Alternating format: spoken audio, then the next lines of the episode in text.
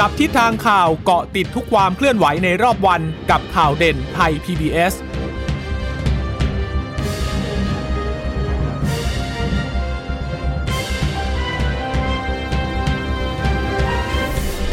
วัสดีค่ะ สวัสดีค่ะต้อนรับคุณผู้ฟังสู่ข่าวเด่นไทย PBS นะคะ เราพบกันเป็นประจำทุกวันจันทร์ถึงศุกร์บ่ายๆแบบนี้ค่ะ อัปเดตข้อมูลข่าวสารที่เกิดขึ้นในรอบวันนะคะ กับดิฉันจีราชาตาเอี่ยมรัศมีกับคุณพึ่งนภาคลองพยาบาลค่ะ ค่ะ สวัสดีคุณผู้ฟังทุกท่านนะคะ ที่รับฟังข่าวเด่นไทย PBS อยู่ณขณะนี้นะคะ ผ่านทางสถานีทียูที่เชื่อมโยงสัญญาณจากไทย PBS นะคะ วันนี้เราคงต้องติดตามกันต่อกับปฏิกิริยา ทุกๆฝ่ายที่เกิดขึ้นนะหลังจากที่เมื่อวานนี้สารธรรมนูญนั้นมีคำวินิจฉัยออกมาแล้วนะคะ ในช่วงจบรายการของเราพอดีเลยนะคะ เพราะฉะนั้นเมื่อวานนี้เราก็ได้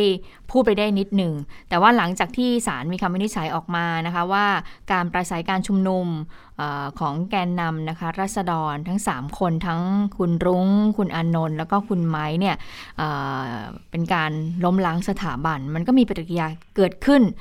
เยอะทีเดียวนะคะ ทั้งในส่วนของผู้ที่ถูกร้องด้วยนะคะ แล้วก็มีนักวิชาการก็ออกมาให้ความเห็นหลากหลาย มีนักการเมืองด้วยเนี่ยเราจะได้เรียงกันนะคะ ค่ะ แล้ววันนี้นะคะ ปฏิกิริยาหนึ่งที่เกิดขึ้นแล้วก็คือทางโลกออนไลน์นะคะ มีการแฮ็กเว็บสารและธรรมนูญอืมเอออันนี้เพิ่งเกิดขึ้นเมื่อไม่นานไม่ไม่กี่ชั่วโมงเนี่ยนะคะ ก็เออเป็นการ คือผู้สื่อข่าวเขาเข้าไปเช็คดู บอกว่าเว็บไซต์ของศาลรัฐธรรมนูญเนี่ยกดเข้าไปมันมันกลายเป็นว่าหน้าแรกมันขึ้นมาเป็นคลิปวิดีโอเพลง ความยาวประมาณเกือบเกือบสี่นาทีนะคะเป็นเพลงแบบมีความหมายในเชิงกิโยตินอะเขาใช้ชื่อบอกว่าเป็น dead grips กิโยติน it goes yeah หรือว่ากิโยตินเนี่ยนะคะบอกว่าเป็นเป็นเพลงของกลุ่มฮิปฮอป สัญชาติอเมริกัน ก่อตั้งขึ้นในปี 2010 แล้วก็หน้าเว็บไซต์เนี่ยนะ จากสำนักงงานสารรัฐธรรมนูญเนี่ยกลายเป็นแกงการูคอร์ดอืมความหมายมันก็คือสารเตี้ยสารที่ไม่ได้สถิตยุติธรรม สารที่อ่าตัดสินแบบเนาะเข้าใจกันเนาะสารเตี้ย ใช้กำลังเข้าไปตัดสินกันเองไม่เข้าสู่กระบวนการที่ยุติธรรมที่แท้จริง นะคะทำไมถึงใช้คำว่าแกงกะรูล่ะแกงกะรูนี่แปลว่าก็ภาษาอังกฤษเขาบอกอย่างนี้ไม่เป็นแต่แต่ว่าความหมายมันคือจริงตัวความหมายของมันคือจริงโจ้ใช่ไหมใช่แกงกะรูเนี่ยก็ก็ไม่ไม่เที่ยงธรรมแกงกะรูมันเหมือนกับว่าโยกไปโยกมาค่ะอ๋ออืมอืมภาษาไทยก็สารเตี้ยนั่นแหละก็บอกว่าตอนนี้เนี่ยสำนักงงานศาลรับทราบเรื่องที่เกิดขึ้นแล้วนะคะ แล้วก็เจ้าหน้าที่ฝ่ายไอทีกำลังดำเนินการแก้ไข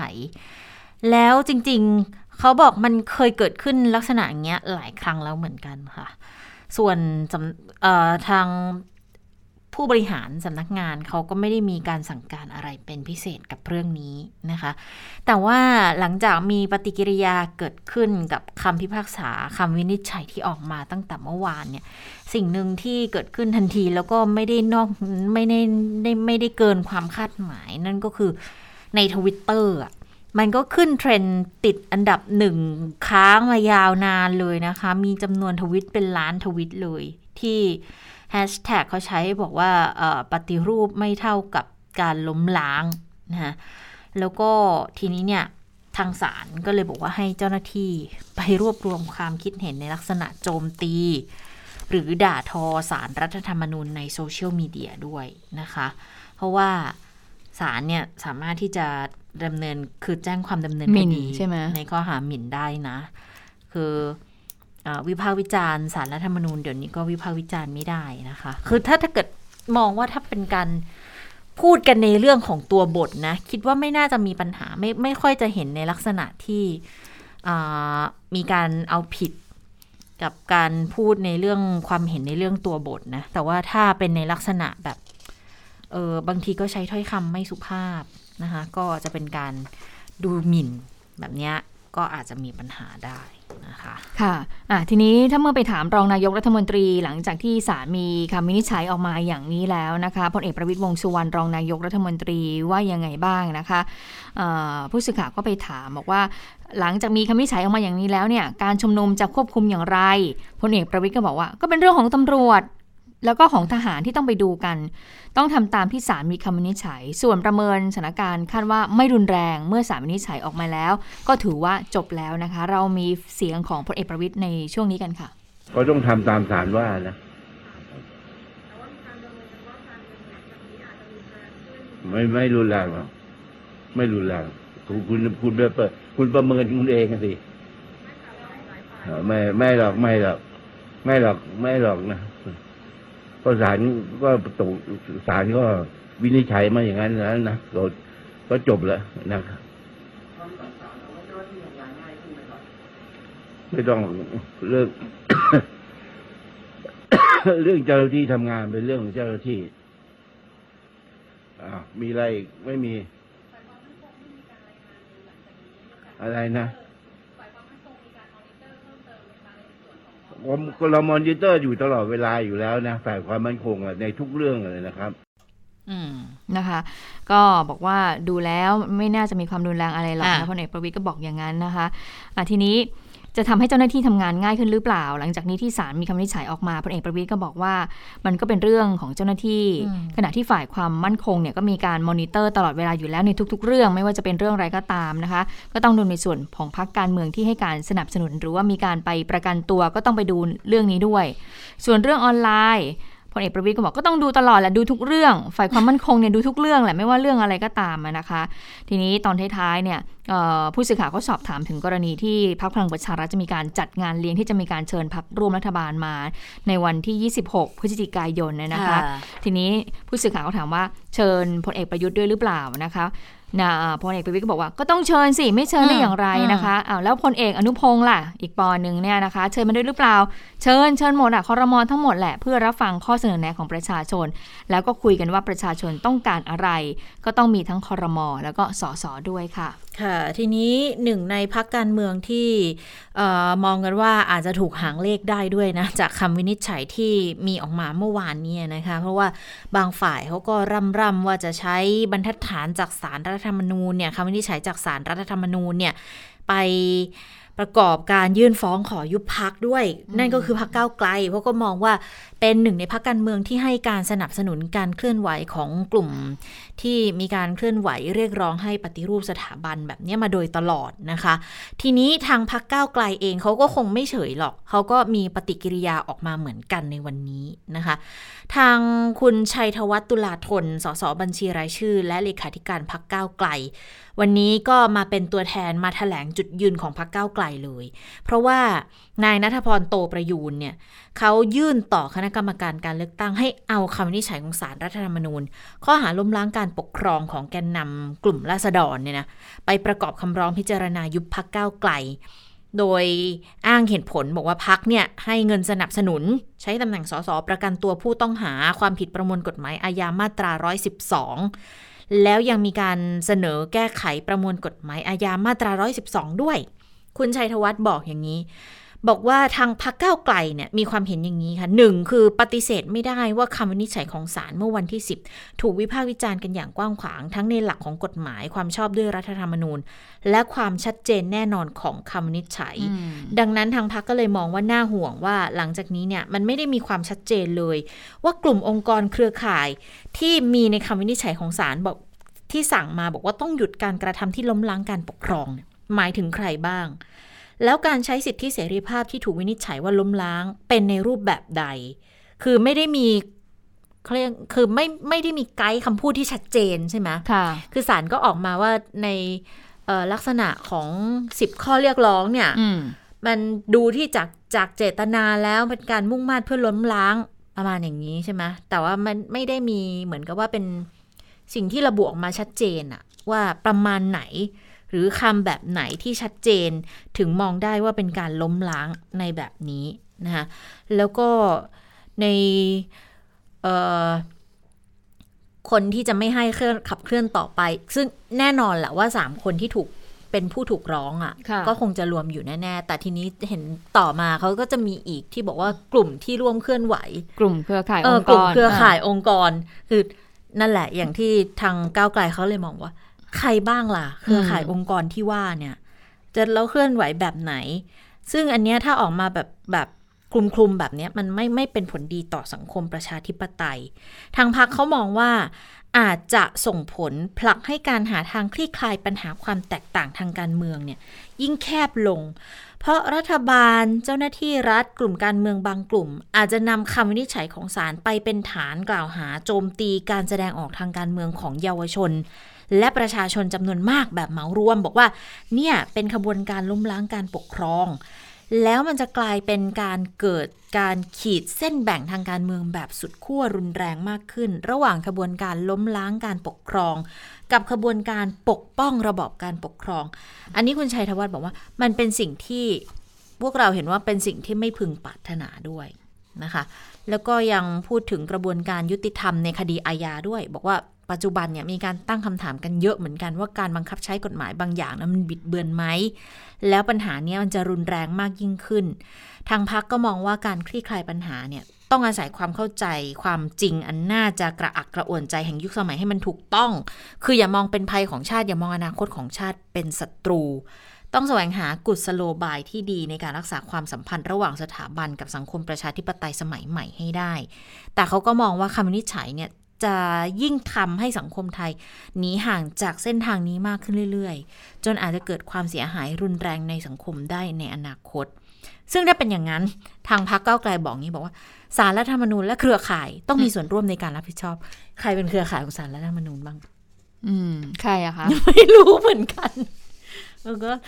นะทางก็สารก็ใช้คำว่าเครือข่ายใช่ไหมอืมทางพักก็มีคำว่าเครือข่ายด้วยเหมือนกันอืมนี่ฉันก็งงละทีนี้ก้าวไกลเขาก็โดนเหมือนเพ่งเล็งนะหลังจากที่ใช่สารรัฐธรรมนูญใช่เนี่ยมีคำวินิจฉัยออกมา เนื่องจากว่ามี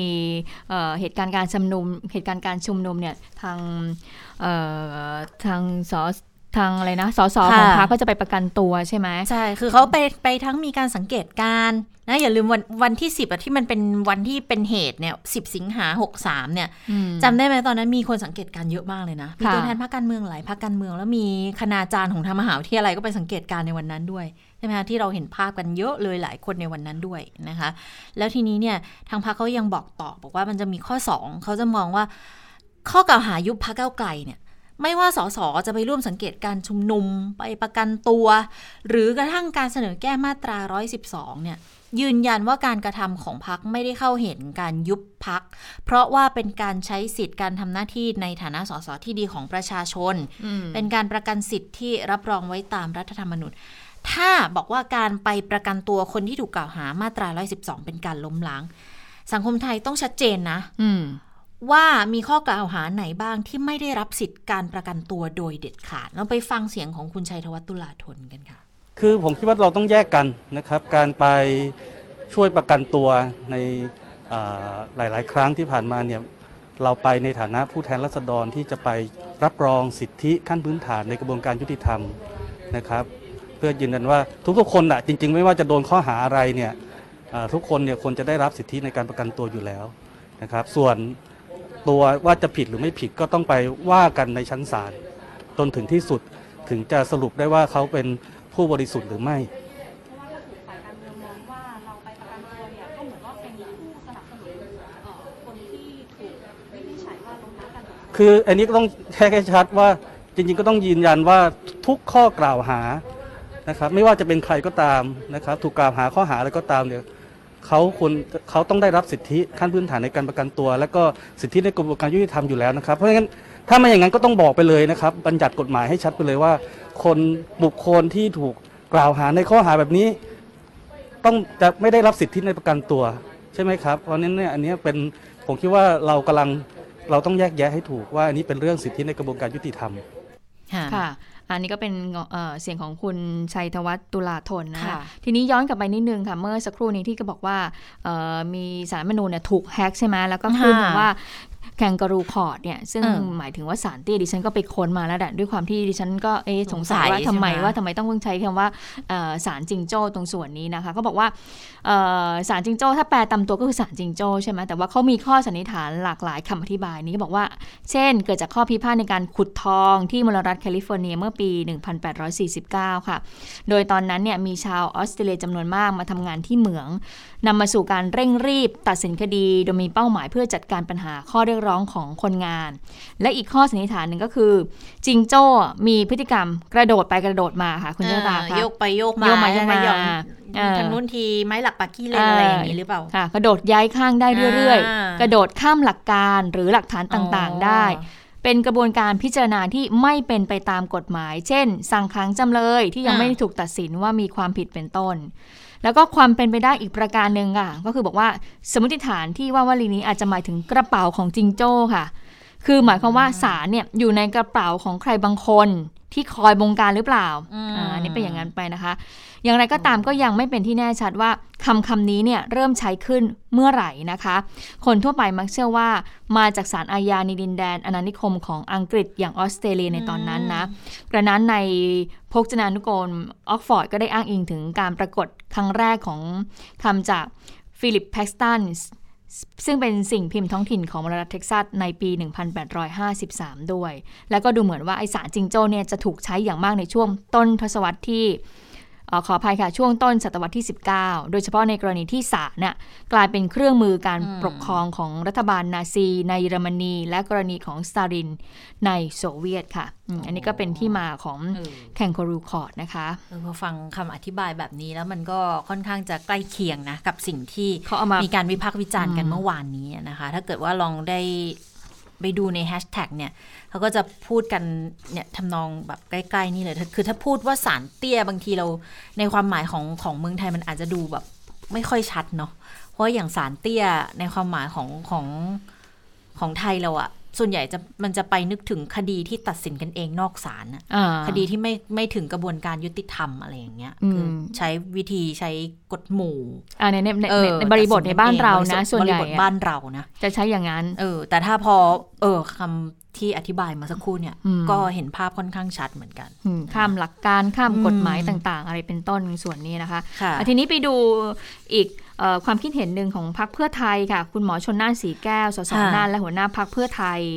เอ่อทางจุดยืนหรือว่าทางหัวหน้าพรรคเพื่อไทยเนี่ยมองเรื่องนี้อย่างไรนะคะเอ่อทางคุณหมอชนน่านก็บอกว่า ข้อเสนอเรียกร้อง 10 ข้อเนี่ยเกี่ยวกับสถาบันเนี่ยเป็นการใช้สิทธิ์หรือเสรีภาพเพื่อล้มล้างการปกครองเนี่ยเรื่องนี้ในนามพรรคเพื่อไทยนะคุณหมอบอกว่าถือว่าเป็นเรื่องที่มีความสำคัญ และมีความละเอียดอ่อนมาก ได้มอบหมายให้ฝ่ายปกครองของพรรคเนี่ยไปศึกษาในคำวินิจฉัยอย่างละเอียดก่อนที่จะมีท่าทีออกไปคำวินิจฉัยใดๆก็แล้วแต่มีความเห็นที่แตกต่างกันไป ทั้งเห็นด้วยแล้วก็เห็นต่าง โดยเฉพาะประเด็นที่เห็นต่างเนี่ยที่เผยแพร่ในสื่อมวลชนว่าเป็นไปตามคำร้องหรือไม่ เป็นไปตามบทบัญญัติของรัฐธรรมนูญหรือไม่ ก็มีการพิจารณาครบถ้วนรอบด้านหรือไม่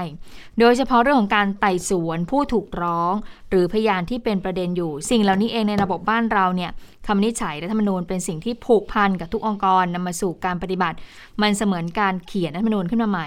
ดังนั้นเมื่อคำวินิจฉัยของศาลรัฐธรรมนูญเนี่ยผูกพันกับทุกองค์กรแล้วทุกองค์กรจะต้องนำไปปฏิบัติ คุณหมอชนนั่นก็เลยบอกว่าเป็นห่วงเหมือนกันนะว่าอืมเอ่ออาจจะเกิดความขัดแย้งเนี่ยมันบานปลายขึ้นหรือเปล่านะคะไปฟังเสียงของคุณหมอชนน่านกันค่ะคำวินิจฉัยเราสารรัฐธรรมนูญเนี่ยมันเป็นสิ่งที่ผูกพันทุกองค์กรต้องนำสู่ปฏิบัติ มันเสมือนเป็นการเขียนรัฐธรรมนูญขึ้นมาใหม่เพ ราะฉะนั้นเนี่ยสิ่งที่ตัวกับผมเองนะครับ ในฐานะหัวหน้าพรรคเพื่อไทย และก็สมาชิกพรรคเพื่อไทยหลายคนที่เราปรึกษาหารือเนี่ยเป็นห่วงก็คือว่ามันจะนำไปสู่ความแตกแยกนะครับ หรือไม่อย่างไร หรือจะมีเหตุบานปลายอะไรไปหรือเปล่า อันนี้เป็นข้อห่วงใหญ่นะครับ เป็นข้อห่วงใยของเรานะครับ เราไม่ได้โต้แย้งหรือขัดแย้งคำวินิจฉัยใดนี่คือความห่วงใยของผลกระทบที่จะเกิดขึ้น โดยเฉพาะ ประเด็นข้อห่วงใยเกี่ยวกับตัวน้องๆนักเรียนนักศึกษานะครับที่เป็นผู้ถูกกล่าวหาผู้ถูกร้องเนี่ยซึ่งเป็นแกนนำหรือเครือข่ายนะครับเขาใช้ว่าเครือข่ายด้วยเนี่ยเราก็เป็นห่วงอนาคตเขามากนะครับ เพราะว่าสิ่งที่เขาแถลงก็คือว่าเขาไม่เห็นด้วยหรือไม่ยอมรับคำวินิจฉัยสารรัฐธรรมนูญเพราะนั้นประเด็นเหล่านี้เนี่ยมันก็จะเป็นประเด็นที่เป็นปัญหาต่อไปในอนาคต ค่ะซึ่งก็มีคำถามต่อมาเหมือนกัน บอกว่าอย่างคำวินิจฉัยของสารรัฐธรรมนูญเนี่ยจะไปกระทบกับที่พักเพื่อไทยดำเนินการไหม ทั้งการประกาศตัวบอกว่าจะเป็นสะพานเชื่อมแก้ไขกฎหมายมาตรา 116 แล้วก็มาตรา 112 ในสภาด้วย คุณหมอชนน่านบอกว่าไม่กระทบค่ะ เพราะว่าสิ่งที่เพื่อไทยเสนอยติเข้าสภาเนี่ย มันก็มาจากข้อเสนอของกลุ่มพลเมืองเพื่อผู้ต้องขังทางการเมืองที่เขามีวัตถุประสงค์ชัดเจนนะว่าเป็นการช่วยเหลือผู้ต้องขังทางการเมือง ให้ได้รับสิทธิ์ในการประกันตัว ก็ไม่เกี่ยวข้องกับการล้มล้างสถาบันใด ๆ อันเนี้ย ชัดเจนว่าพอรับข้อเสนอมาแล้ว พักมีการตั้งกรรมการติดตามเรื่องนี้ สิ่งที่ทำไปมันเป็นการยื่นยติด่วนให้สภาช่วยพิจารณา เพื่อตั้งกรรมธิการวิสามันขึ้นมา อันนี้มันก็จะสอดคล้องกับที่ก้าวไกลพูดเมื่อสักครู่นี้เหมือนกันนะ ว่าเรื่องของการยื่นประกันตัวให้กับผู้ที่ถูกคดี 112 เนี่ยมันไม่มันไม่ไม่ได้เกี่ยวข้องกับเรื่องของการล้มล้างสถาบัน เพราะว่ามันเป็นสิทธิ์ในระบบยุติธรรมที่ผู้ถูกดำเนินคดีอะ เขาก็ควรจะต้องได้รับสิทธิ์ในการประกันตัวเพื่อออกมาสู้คดีด้วยเช่นเดียวกัน คือมองในแง่ของสิทธิในการต่อสู้คดีมากกว่านะคะ ค่ะอะอีกคนหนึ่งนะคะที่มีความคิดเห็นในเรื่องนี้นะคะอ่าอาจารย์สมชัยสิทธิยากรอืมผู้ในวยการศูนย์วิจัยการเมืองและการพัฒนามหาวิทยาลัยรังสิตก็มองมาบอกว่าเอ่อข้อเรียกร้องของ 3 แกนนำเนี่ยคือต้องดูเป็นเรื่องไปนะจะไปดูค่ะ10 เรื่องแล้วก็เหมาไม่ได้ต้องดู เป็นเรื่องทีละเรื่ข้อองไปทีทีละละข้ข้ออไปนะคะ เพราะว่าอาจจะไม่ถูกต้องนะ เพราะว่าเอ่ออาจารย์สมชัยก็มองว่าถ้าไปดูนะในเรื่องที่ 9เป็นเรื่องที่เกี่ยวกับเรื่องของเรียกร้องให้เกิดความเป็นธรรมในคดีอาญาค่ะ บอกว่าคนที่ถูกอุ้มสูญหาย คนที่ถูกฆ่าตาย ขอให้มีการสืบสวนโดยเร็ว ซึ่งเรื่องนี้เนี่ยไม่เกี่ยวกับสถาบันเลย เป็นการเรียกร้องความเป็นธรรมในคดีอาญาทั่วไปนะคะ ซึ่งอาจารย์สมชัยก็มองว่าประชาชนทุกคนถ้าไม่ได้รับความเป็นธรรม ในเรื่องเหล่านี้เนี่ยก็สามารถที่จะเรียกร้องได้นะคะ แล้วก็บอกว่าสำหรับทั้ง 3 คนที่ศาลชี้ว่าห้ามกระทำเอ่อศาลมีสิทธิ์ที่จะสั่งให้ยุติการกระทำอันนี้นะโอเค แต่ส่วนที่บอกให้กลุ่มองค์กรเครือข่ายยกเลิกการกระทำดังกล่าวที่จะเกิดขึ้นต่อไปในอนาคตด้วยเนี่ยเอ่อ มองว่ามันเป็นคำพูดที่ดูกว้างเกินไป เพราะไม่รู้ว่าใครเนี่ยคือเครือข่ายอื่น ๆ ที่จะต้องยุติการกระทำไม่แน่ใจว่าใครคือเครือข่าย คือศาลเนี่ยไม่ได้ชี้ชัดลงไป ความจริงอะถ้าหากอะดีที่สุดนะคือต้องชี้ชัดไปเลยประกอบด้วยเครือข่ายต่างๆ อะไรบ้าง ให้หยุดการกระทำนั้นเสีย ซึ่งจะเป็นปัญหาต่อจากนี้ไปว่าคนที่เป็นเครือข่ายหรือไม่ใช่เครือข่าย นอกจากนั้นการที่ศาลสั่งให้ยุติกระทำในอนาคตนั้นนะคะ เมื่อไปดูในรัฐธรรมนูญมาตรา 29 แล้วก็คิดว่า มันไปไม่ถึงค่ะ เพราะว่ามาตรา 49 เนี่ย เพียงแค่ว่าหากศาลเห็นว่าผิด ก็สั่งให้ยุติการกระทำในปัจจุบัน แต่ว่าในอนาคตนั้นก็เป็นเรื่องที่อาจจะไกลเกินกว่ารัฐธรรมนูญหรือไม่อะอันนี้ก็เป็นอืมมุมมองของอาจารย์สมชัยเออศรีสุทธิยากรนะคะ ก็คล้ายคล้ายกับที่คุณชัยธวัฒน์พูดเหมือนกันนะ ว่ากลุ่มองค์กรเครือข่ายคือไม่บอกว่าเป็นอันไหนเป็นใครเป็นใครอ่อย่างเงี้ยก็ก็คลุมเครือเหมือนกันในการที่จะเอามาใช้เป็นบรรทัดฐานต่อไปในอนาคต มันจะกลายเป็นดิฉันมองว่า มันจะเหมือนแบบคดีลกสารต่อไปอีกไหมอะพอใช้อันเนี้ยเป็นบรรทัดฐานแล้วก็อืมเออมีการไปยื่นดำเนินคดีดำเนินคดี ไปเรื่อยๆเลยไปเรื่อยๆ แล้วจะเข้าสู่ชั้นศาลต่อไปเรื่อยๆ อย่างนี้อีกหรือไม่นะคะ แต่ว่าก็คงต้องมีกระบวนการแหละกว่าจะไปถึงชั้นศาลได้นะคะอะทีนี้มีอีกนิดหนึ่งนะคะบอกว่าส่วนกรณีที่มีการเสนอให้ยกเลิกประมวลกฎหมายอาญามาตรา1นึจะเข้าข่ายในกรณีนี้ด้วยหรือไม่ อาจารย์สมชัยก็บอกว่า ถ้าตีตามตัวอักษรเนี่ยการยกเลิกมาตรา1นึเนี่ย เป็นหนึ่งใน 10 ข้อเสนอของการชุมนุมดังกล่าว การเสนอให้ยกเลิกมาตรา1นึก็คงจะไม่ได้ แต่เสนอให้ปรับปรุงก็น่าจะได้ ซึ่งสภาเองถ้าคิดว่ากฎหมายฉบับใดมีความจำเป็นต้องปรับปรุงก็ควรที่จะปรับปรุงค่ะ อืมอ่านี่ก็เป็นอีกหนึ่งความเห็นมีหลายมุมมองหลายความเห็นเลยเนาะหลังจากที่มีคำวินิจฉัยในลักษณะนี้ของสารรัฐธรรมนูญออกมานะคะอืม แต่ขณะเดียวกันอืมเรื่องของการชุมนุมก็ยังมีอยู่ ก็ยังมีอยู่แน่ๆแหละนะคะ วันนี้มีอย่างน้อยๆประมาณ 3 กลุ่มด้วยกันที่จะมีการชุมนุม ทางบชนค่ะเออกองบัญชาการตำรวจนครบาลนนะคะก็ได้ออกมาเตือนให้หลีกเลี่ยงเส้นทางนะคะ ว่าจะมีนัดหมายชุมนุมของกลุ่มการเมือง 3 กลุ่ม คือ 1 กลุ่มศิลปินเพลงเพื่อราษฎร อันนี้นัดหมายชุมนุม 17 นาฬิกาที่เรือนจำพิเศษกรุงเทพค่ะ แล้วก็มีกลุ่มพลเมืองโต้กลับด้วยนัดหมาย 17 นาฬิกา 30 นาทีนี้ที่ศาลฎีกาเลยนะ อีกกลุ่มคือกลุ่มทะลุทะลุแก๊ส17นาฬิกา30 นาทีที่เดิมเลยสามเหลี่ยมแยกสามเหลี่ยมดินแดงนะคะคือถึงแม้ว่ากทมเนี่ยเป็นพื้นที่นำร่องด้านการท่องเที่ยวหรือพื้นที่สีฟ้าแล้ว แต่บชนย้ำบอกว่า การชุมนุม การรวมตัวทำกิจกรรมที่เสี่ยงต่อการแพร่โรคอาจจะเข้าข่ายความผิดพรกฉุกเฉิน พรกโรคติดต่อ ดังนั้นก็ต้องเตรียมการสำหรับการรักษาความสงบเรียบร้อยนะคะ บอกว่าเส้นทางที่อาจจะได้รับผลกระทบ เส้นทางที่ควรหลีกเลี่ยงเย็นนี้นะ ก็จะมีถนนงามวงวานค่ะอันนี้น่าจะเป็นของกลุ่มที่ไปชุมนุมบริเวณเรือนจำพิเศษกรุงเทพนะคะแล้วก็จะมี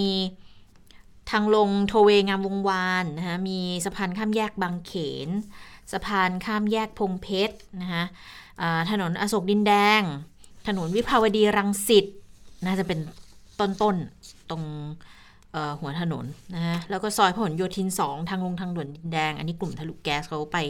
นัดกันแถวนั้นสามเหลี่ยมดินแดงนะ รวมไปถึงอุโมงค์ดินแดงด้วยนะคะ อันนี้ก็จะเป็นอีกหนึ่งหนึ่งเหตุการณ์ที่เราต้องติดตามกัน ให้ชัดเจนนะว่าเอ่อจะมีการขับเคลื่อนยังไงต่อไป เพราะนักวิชาการหลายคนก็มองเหมือนกันเนาะอืมว่า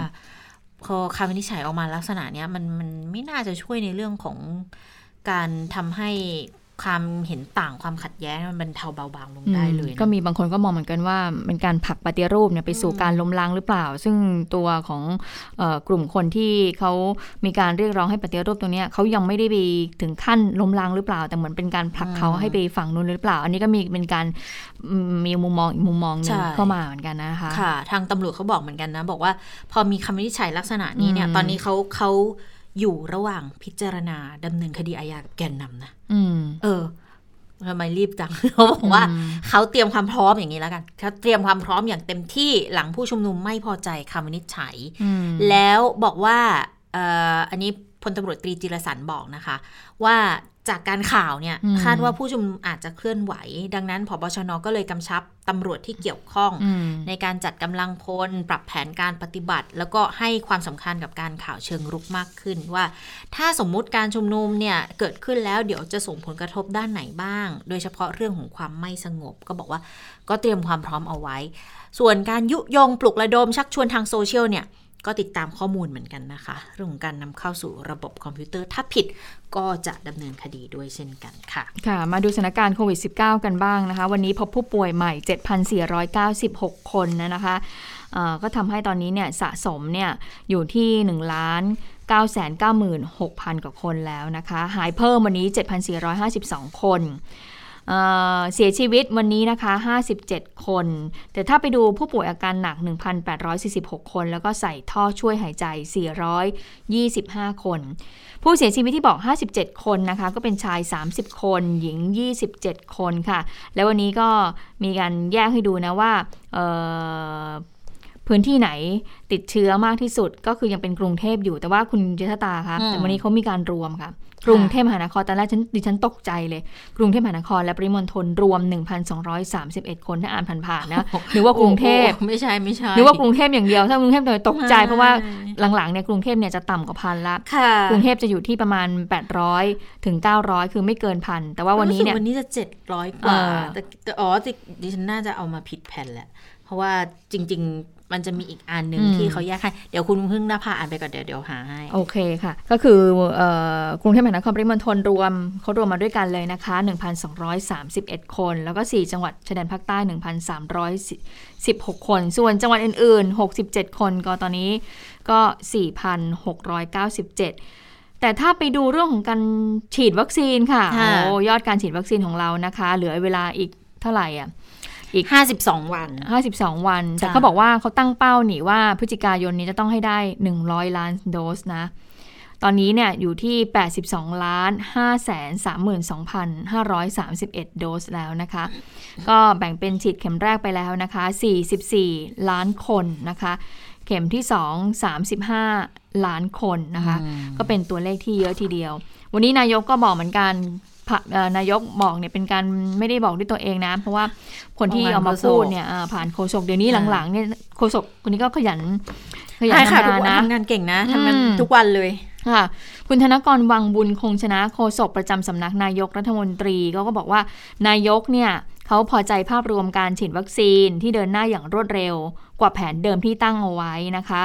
โดยคาดว่าไทยเนี่ยจะบรรลุการฉีดวัคซีนเนี่ยที่บอกว่า 100 ล้านโดสเนี่ยได้ตามเป้าหมายในปลายเดือนนี้ค่ะ คือปลายเดือนพฤศจิกายน ก็เร็วกว่าแผนเดิมถึง 1 เดือนนะคะค่ะซึ่งก็กรมแสดงว่าแผนเนี่ยจริง ๆ มันสิ้นสุดธันวาเพราะว่าเขานับ 52 วันอ่าใช่แต่ไหมช่วงแต่ว่าหลังๆเขามาปรับออเปลี่ยนตอเป้าลังหมายขได้ เขาได้ได้เร็วไง พออมวัคซีนเข้ามาเยอะอะฉีดวันหนึ่งเจ็ดแปดแสนเจ็ดแปดแสนต่อเนื่องกันเนี่ยเขาก็เลยปรับบอกว่า เออ งั้นปลายเดือนพฤศจิกาก็น่าจะได้ อืม แล้วตอนนี้ก็เหมือนกับมีวัคซีนเข้ามาเยอะมากขึ้นค่ะนะคะ ก็เลยทำให้การฉีดเนี่ยก็ได้ดี ซึ่งถ้าไปดูแอปพลิเคชันหมอพร้อมก็ก็ใกล้เคียงกับตัวเลขที่ดิฉันรายงานไป แต่หมอพร้อมอาจจะอัปเดตนะเพราะว่าหมอพร้อมเขารายงานเมื่อช่วงเวลา 12นาฬิกา18 นาทีก็คืออยู่ที่ 83 ล้านโดสแล้วอ่า ผลรวมนะ ก็เกือบจะค่ะใกล้ๆแตะแล้วอีกนะนิคะดเดียวสิบเจ็ดล้านก็ได้แล้วครบร้อยล้านแล้วว่าจะเป็นยังไงนะคะทีนี้ผู้ติดเชื้อที่สิบอันดับแรกอ่ามาละ อันดับแรกเนี่ยก็ยังคงกรุงเทพอยู่นะคะ แต่ว่าคือ 752 คนนะคะเอ่อไม่ได้เปลี่ยนแปลงมากขึ้นน้อยลงกว่าเมื่อวานนี้สักเท่าไหร่ สงขลาเป็นจังหวัดที่ตามมาเป็นอันดับ 2 496 คน ก็ยังอันดับเดิมเหมือนเมื่อวานนะคะอันดับ 3 ก็ยังคงเป็นเชียงใหม่อยู่เท่ากับเมื่อวานนะ แต่ว่าวันนี้รายงานที่ 391 คนค่อนข้างเยอะนะ อันดับ 4 เป็นนครศรีธรรมราชค่ะ 375 สูงขึ้นเมื่อเทียบกับเมื่อวานนี้นะคะ อันดับ 5 เป็นปัตตานีค่ะ 355คือ อันดับลดน้อยลงจากเมื่อวานค่ะจำนวนลดน้อยลงจากเมื่อวานด้วยนะคะอันดับ 6 เป็นยะลา 275 อันดับ 7 เป็นสมุทรปราการ 262 อันดับ 8 สุราษฎร์ธานีค่ะ สุราษฎร์นี่ก็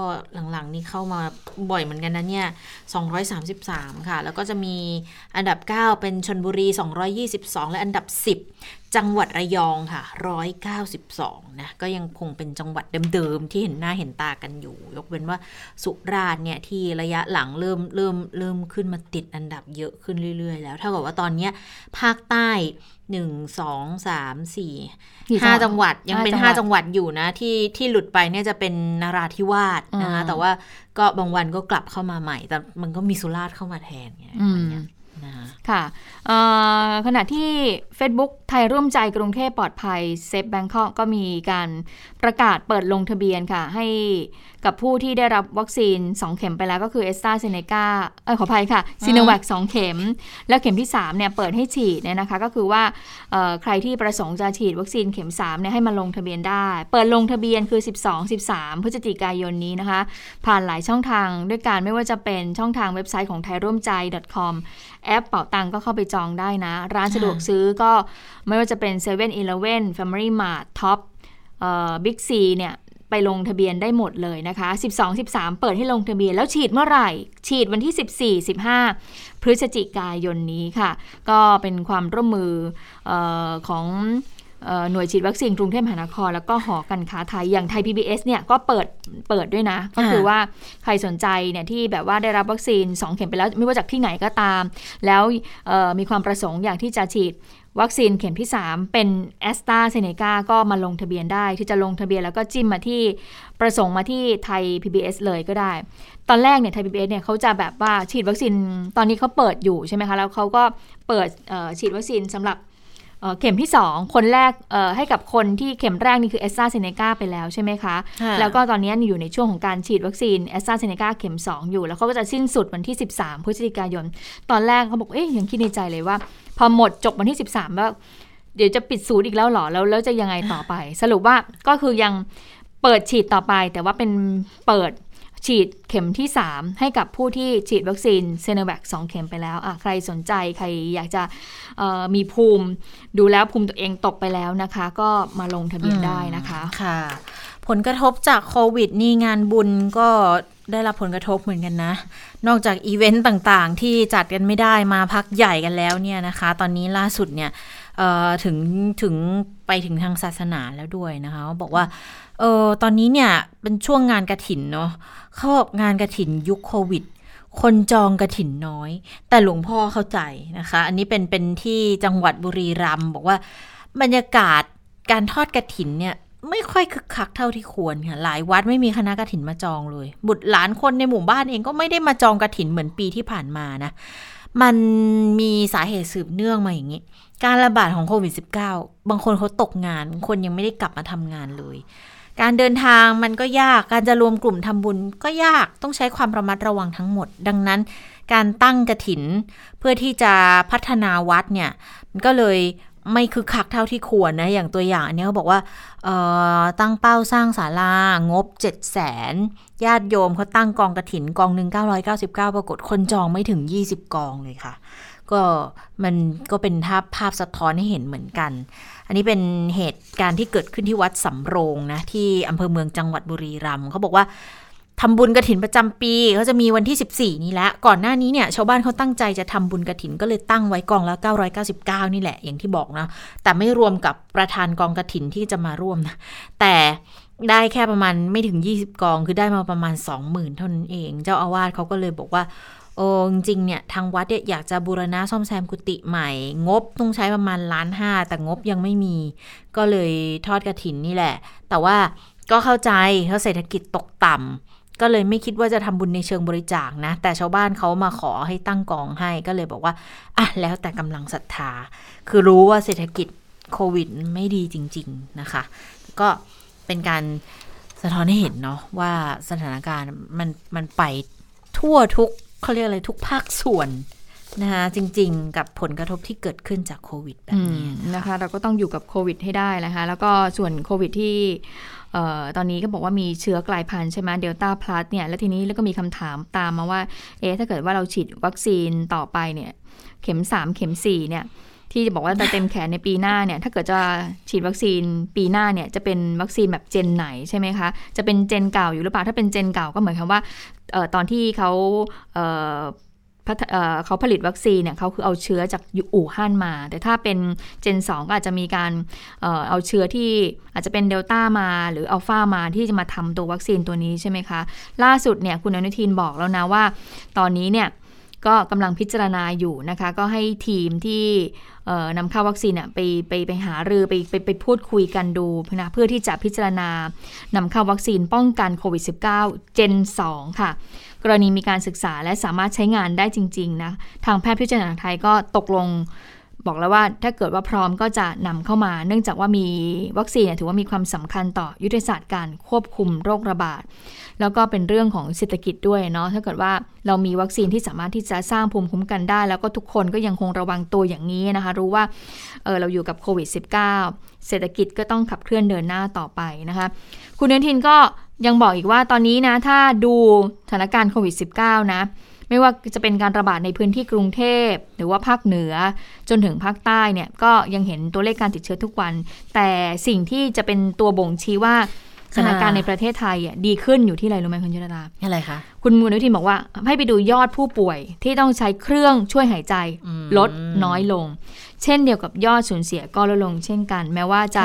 มีการเปิดเมืองแล้วก็คลายล็อก กิจการกิจกรรมแล้วก็ตาม อ่า คือหลายประเทศเขาก็มองในแง่นี้เหมือนกันเนาะว่าถ้าคือคนติดเชื้ออาจจะเยอะอย่างตอนนี้เห็นบอกโอ้อังกฤษหรือเยอรมันก็ ไปแตะหลักห้าหมื่นอีกแล้วนะ แต่ละวันนะคะกับการติดเชื้อที่ตรวจก็นี่ไงที่ตอนอันนี้สัปดาห์ที่แล้วที่องค์การอนามัยเราบอกว่าเดี๋ยวจะได้กลับมาอีกแล้วลอกแล้วนะ มันไม่ได้เห็นยุโรปอีกรอบแล้วนะไม่ได้เห็นแค่ผู้ติดเชื้อนะคุณยตาที่บอกว่า ผู้เสียชีวิต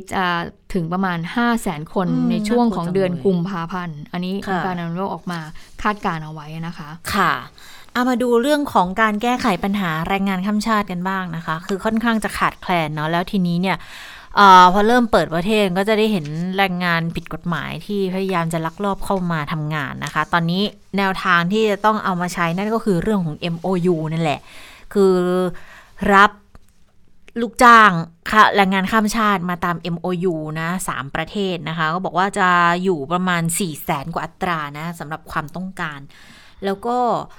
สิ่งที่มันจะต่างไปจาก MOU ครั้งก่อนๆที่เคยมีการเปิดมานั่นก็คือเรื่องของกระบวนการเกี่ยวเกี่ยวเนื่องกับการตรวจโควิดคัดกรองโควิดนั่นแหละ คือเข้ามาก็ต้องกักตัวด้วยนะคะตามจำนวนวันว่าถ้าถ้าแรงงานที่จะเข้ามาอ่าวัคซีนสองเข็มปุ๊บ ก็กักแค่ 7 วันอืมแต่ถ้าเข็มเดียวหรือยังไม่ได้เลยสักเข็มอืมก็กัก 14 วันแล้วเดี๋ยวฉีดเพิ่มให้ด้วยนะคะอืมฉีดเข็มที่ 2 ให้ หรือว่าฉีดทั้งเข็มที่ 1 เข็มที่ 2 ให้เลยนะคะแล้วจะต้องไปตั้งศูนย์แบบเป็นศูนย์กักตัว เอาไว้ตามจังหวัดที่เป็นด่านพรมแดนที่เอ่อแต่ละประเทศจะเข้ามาด้วยนะคะ แล้วนายจ้างก็น่าจะต้องเป็นคนสปอร์ตในเรื่องของเงินตัวเนี้ยนะ ทั้งกระบวนการทั้งหมดแหละวีซงวีซ่าค่ะเอ่อ ใบอนุญาตอะไรต่างๆ แล้วก็มาจนถึงเรื่องของการกักตัวดังนั้นค่าใช้จ่ายในการนำเข้ามันอืมค่อนข้างเยอะ เพราะว่ากักตัววันหนึ่งเนี่ยเขาบอกค่าใช้จ่ายต่อคนนะ ประมาณ500บาท เริ่มต้นวันละเจ็ดวันก็สามพันเจ็ดวันก็สามพันกว่าเข้าไปแล้ว ถ้าเกิดว่าสิบสี่สิบวันสี่วันก็ เยอะอะอืมแล้วทีนี้พอค่าใช้จ่ายรวมมันก็เลยจะอยู่ตั้งแต่เริ่มต้นประมาณ9,700นี่รวมทั้งหมดนะ จะต้องซื้อประกันด้วยนะอืมประกันก็ต้องซื้อนะคะ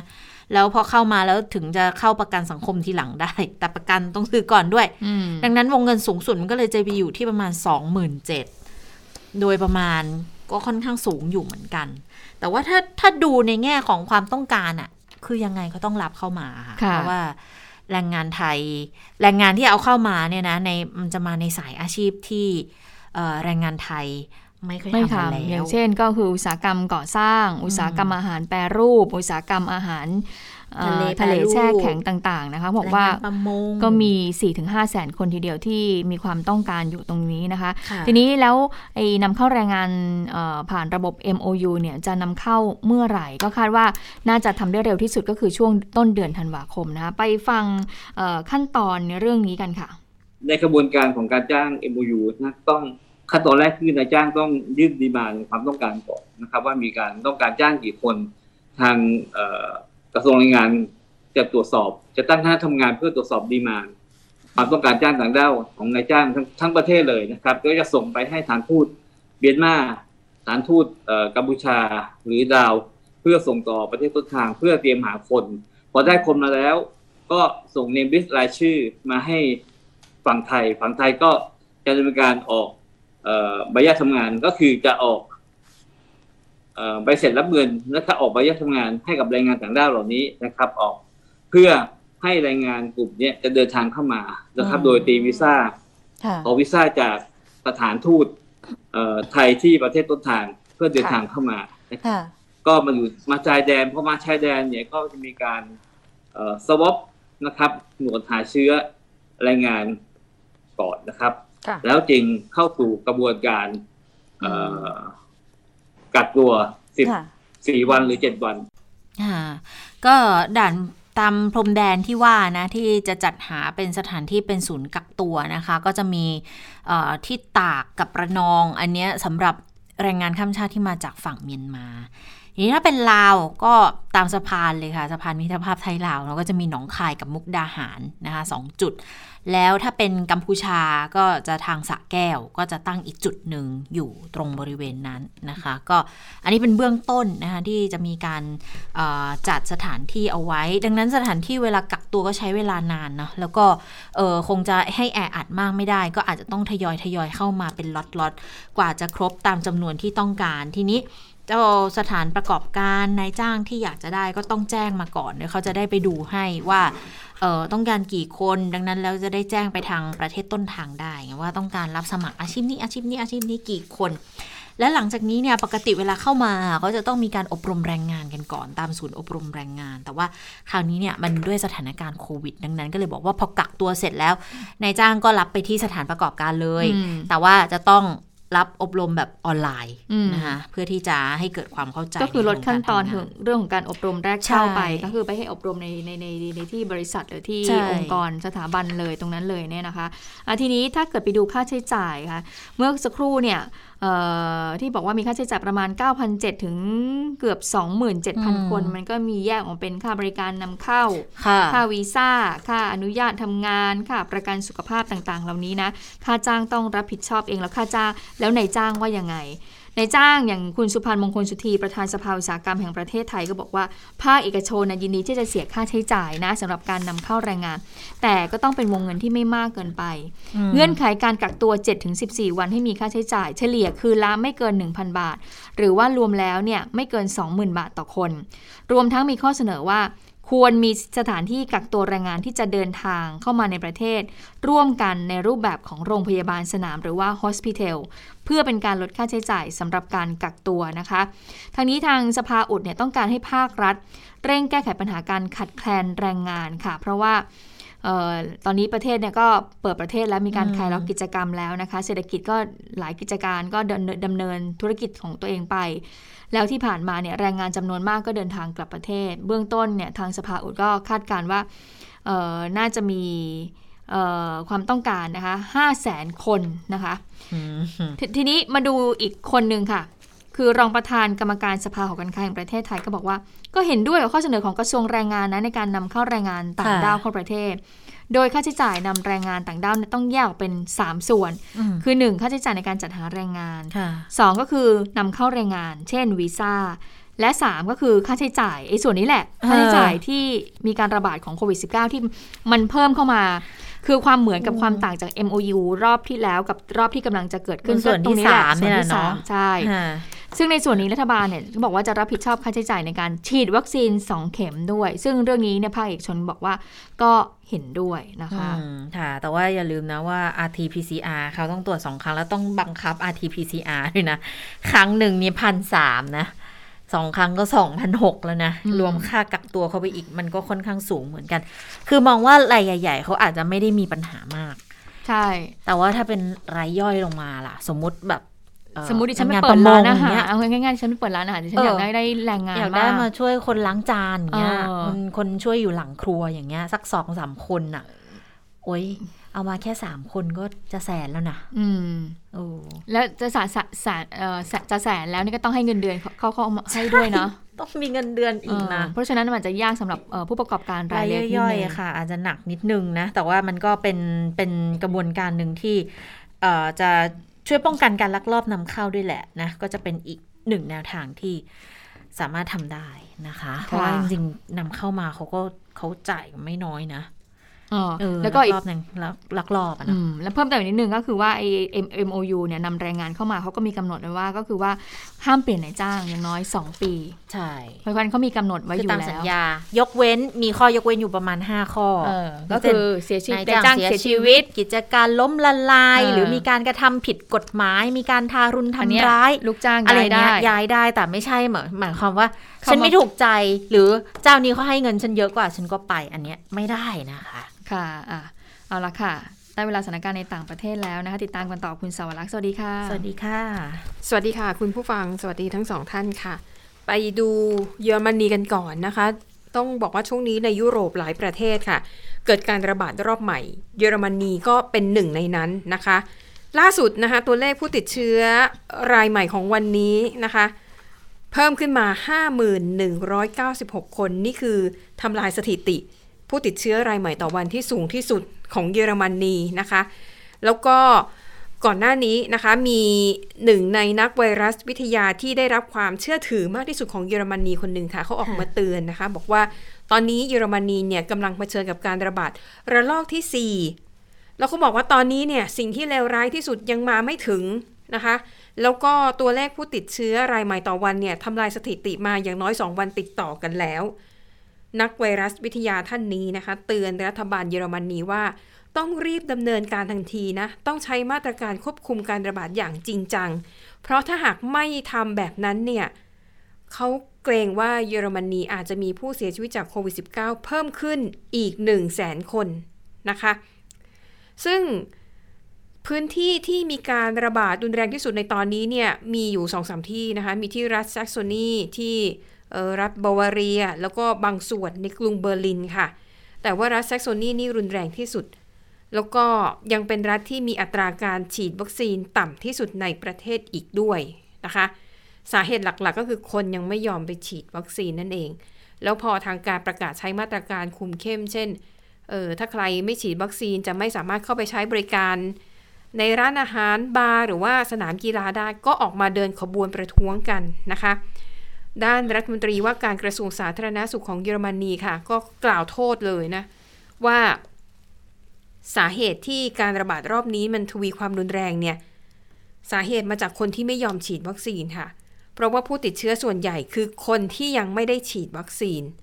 นะคะอันนี้ก็เป็นปัญหาในเยอรมนีที่ นางเองเกลาเมอร์เคลที่กำลังจะหมดวาระการดำรงตำแหน่งที่ก็ออกมาเตือนเหมือนกันนะคะ ว่าสถานการณ์มันแย่มากๆ อยากจะรณรงค์ให้ประชาชนเนี่ยช่วยหน่อยเถอะช่วยไปฉีดวัคซีนหน่อยนะคะ ตอนนี้ค่ะเยอรมนีทั้งประเทศมีผู้ติดเชื้อสะสม 4 8 5 6 5 2 3 คน เสียชีวิต 97,522 คน แล้วถ้าหากว่าสถานการณ์ยังคงเป็นแบบนี้เนี่ยที่เขาเตือนไว้นะคะอาจจะเสียชีวิตเพิ่มอีก 1 0 0 0 0แสนคน คือมันมันมากกว่าตัวเลขผู้เสียชีวิตนับปัจจุบันซะอีกนะคะ อันนี้ก็เป็นความน่ากังวลที่เกิดขึ้นในเยอรมนีค่ะ ไปดูที่อินเดียนะคะ อินเดียเนี่ยตอนนี้ปัญหาที่หนักมากที่สุดก็คือเรื่องมลพิษทั้งมลพิษทางอากาศแล้วก็ทางน้ำคือมลพิษทางอากาศเนี่ยมันเกิดขึ้นมาจะเกือบสัปดาห์แล้วมั้งคะ นับตั้งแต่ช่วงที่ เขามีเทศกาลดิวาลี หรือว่าเทศกาลแห่งแสงสว่าง ที่จะมีการจุดพลุจุดดอกไม้ไฟนะคะ แล้วก็ตอนนี้เนี่ยเข้าหน้าหนาวแล้ว อากาศมันก็จะแบบอึนๆอยู่แล้วอะแล้วก็ยังมีหมอกควันที่เกิดจากการเผาพื้นที่การเกษตรอีก ปัจจัย 3-4 อย่างรวมกันค่ะทำให้ตื่นเช้ามาก็จะเจอหมอกควันพิษเต็มเต็มท้องฟ้าไปหมดนะคะ หายใจก็แสบคอ ตานี่เขาบอกว่าตาแดงแสบตาไปหมดเลย เท่านั้นยังไม่พอค่ะ ในแม่น้ำยมุนาซึ่งเป็นแม่น้ำที่ชาวฮินดูเนี่ยจะลงไปทำพิธีกรรมศักดิ์สิทธิ์ในนิวเดลีค่ะเขาบอกว่าอุ้ยฟองขาวฟอดเลยเต็มแม่น้ำโอ้ตอนแรกดิฉันดูดิฉันดิฉันว่าเป็นนึกว่าหิมะเอตกอเอาปรากไม่ฏใช่ไม่ใช่ นี่ถ้าไม่ไม่ไม่ได้อ่านเนี่ยอ๋อใช่อ๋อสวยดีเนาะเห็นทางว่าสวยดีหน้าลงไปแหวกว่ายเหรอค่ะ โฟมพิษทั้งนั้นเลยค่ะ มันเป็นโฟมพิษที่เกิดจากสารเคมีปนเปื้อนในแม่น้ำนะคะ เพราะว่ามันเป็นขยะจากโรงงานอุตสาหกรรม แล้วก็น้ำเสียที่ไม่ได้ผ่านการบำบัดน่ะ คือน้ำเสียมายังไงก็ลงคลองลงแม่น้ำไปอย่างนั้นเลย โดยเฉพาะอย่างยิ่งของเสียจากโรงงานย้อมผ้านะคะ แล้วเขาบอกว่าไอ้แหล่งกำเนิดของน้ำเสียทั้งหลายเนี่ย มันไม่ได้อยู่ในกรุงนิวเดลีมันมาจากรัฐอื่น แต่ว่ามันก็เป็นแบบไหลมารวมกันตรงอืนี้มนะคะเอ่อแม่น้ำยมุนาเนี่ย นอกจากจะเป็นแม่น้ำศักดิ์สิทธิ์ที่สุดสายหนึ่งตามความเชื่อของชาวฮินดูแล้วนะยังถือเป็นแม่น้ำที่มีการปนเปื้อนมากที่สุดสายหนึ่งของโลกอีกด้วย ไม่รู้ว่าน่าภูมิใจดีหรือเปล่าเออแม้กระนั้นก็ตามที แม้จะมีโฟมขาวฟอดที่เกิดจากสารพิษ แต่ชาวฮินดูก็ยังคงลงไปยืนแช่ในน้ำนะคะ แล้วก็ใช้มือกวักน้ำ ขึ้นมาล้างหน้า แล้วก็ประพรมตามศีรษะและร่างกาย เพราะว่ามันเป็นความเชื่อนะคะ เป็นการประกอบพิธีบูชาพระอาทิตย์ก็น่ากังวลนะคะ เพราะว่ามีการสำรวจโดยภาคเอกชนค่ะเขาบอกว่าประชาชนที่อยู่ในกรุงนิวเดลีและเมืองใกล้เคียงเนี่ยมากกว่าร้อยละ80 มีอาการปวดหัวแล้วก็หายใจลำบากนะคะจากมลพิษที่เกิดขึ้น ไปดูที่ญี่ปุ่นค่ะญี่ปุ่นนี่ขึ้นชื่ออยู่แล้ว เรื่องของความเป๊ะความตรงเวลาอย่างรถไฟเนี่ย คนไทยไปตื่นเต้นกันใหญ่เลย เพราะว่าเห็นเวลาที่ เวลานี้ 15.02 วินาทีรถไฟขบวนนี้จะเทียบชานชาลาเออแล้วมาจริงใช่นะคะ ก็เลยมันเป็นเป็นเหมือนกับเป็นจุดจุดแข็งอย่างหนึ่งของคนญี่ปุ่นนะคะ แต่ว่าล่าสุดค่ะมีข่าวอืมซึ่งดิฉันเชื่อว่ามันต้องไม่เกิดในประเทศไทยแน่ข่าวนี้คือมีพนักงานขับรถนะคะของบริษัทเวสเจแปนเรลเวย์หรือว่า JR West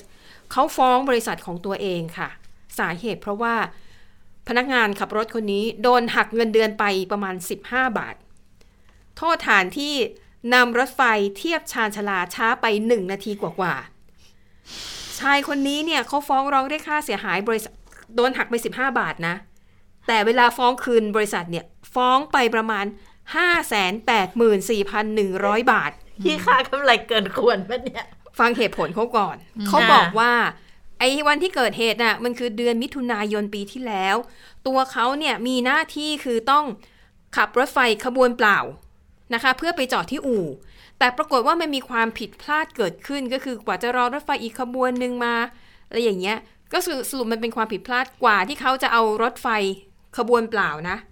จอดเทียบชานชาลาได้เนี่ย มันช้ากว่ากำหนดไปประมาณ 2 นาที ทางบริษัทก็เลยปรับเงินเพราะว่าคุณเอารถไฟจอดเทียบชานชาลาช้ากว่ากำหนด บริษัทเนี่ยตอนแรกบอกคุณช้าไป 2 นาทีต้องหักประมาณ 24 บาท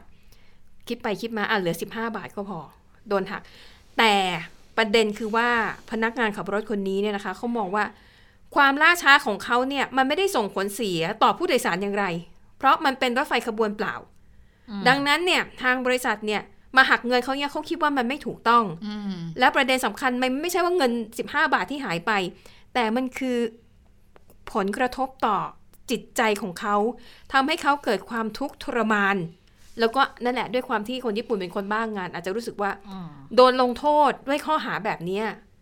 มันทำให้เขาว่ารู้สึกไม่ดี เขาก็เลยฟ้องร้องเรียกค่าเสียหายจากบริษัทนะคะห้าแสนกว่าบาทอย่างที่เล่ามานั่นเอง เออนะอันนี้ก็ก็เป็นเป็น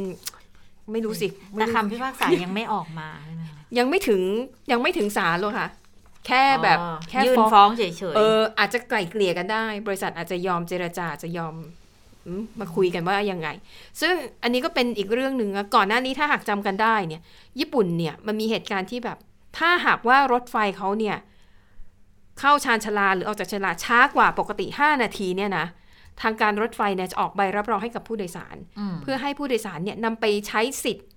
นำไปอ้างสิทธิ์ได้ว่า พวกเขาไม่ได้ตั้งใจมาทำงานสายหรือไปนัดสายนะ แต่เป็นเพราะรถไฟมาช้าเพราะถ้าอยู่ดีๆบอกว่าโอ้ยรถไฟมาช้า ถ้าเป็นเมืองไทยเนี่ยคงเชื่อได้ แต่ถ้าเป็นญี่ปุ่นคงอ้างไม่ขึ้น ถึงต้องมีการ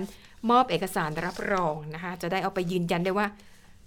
ความสายผิดพลาดที่เกิดขึ้นมาจากการรถไฟไม่ได้มาจากตัวบุคคลนั่นเองค่ะ ค่ะ เอาละค่ะทั้งหมดคือข่าวเด่นไทย PBS วันนี้เราทั้ง 3 คนลาไปก่อนนะคะ สวัสดีค่ะ สวัสดีค่ะ สวัสดีค่ะ